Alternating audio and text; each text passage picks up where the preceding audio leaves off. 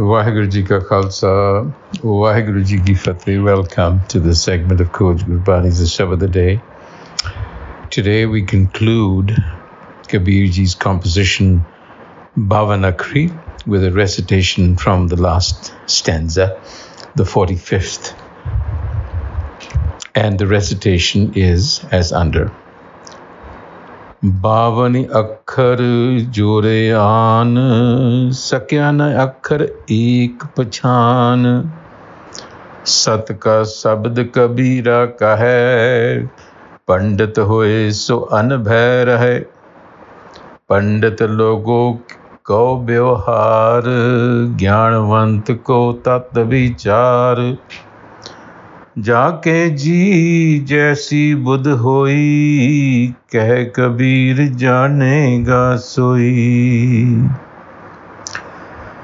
So Kabir ji says, Bavan Akhar Jore An.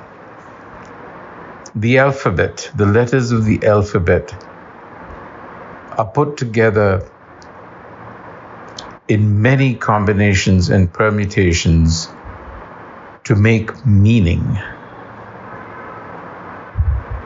Sakya na akhar ek pachan. But that one word, the creator, has not been able to be recognized, pachan. So there's a difference between akhar, the alphabet, and the way akhar for Shabad is spelt.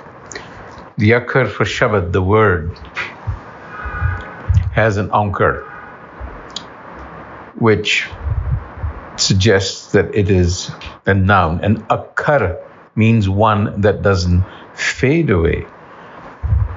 The letters of the alphabet are temporary. And not only that, but every time we use words, we explain as much as we conceal. That's the nature of words we describe, but we describe by concealing stuff as well. So Kabir says, Sakyana khar ek pachan. That word that doesn't fade, which means here the creator, we could not recognize, or we could not parse through these alphabets to arrive at that conclusion. But Kabir speaks of that sabad. Sat ka sabad kabira kahe. Sabad again has that vowel sign that tells us that he's speaking about the word that does not fade. The Pandit, he says, Pandit hoye so anabair hai. If one is a real Pandit or a scholar, then he should have that inner experience of the Master's presence. But the fact is that Pandit log hai ko vyawhar, it's a business for the Pandit. They just write for others. Vyawhar is worldly. This is just a worldly occupation.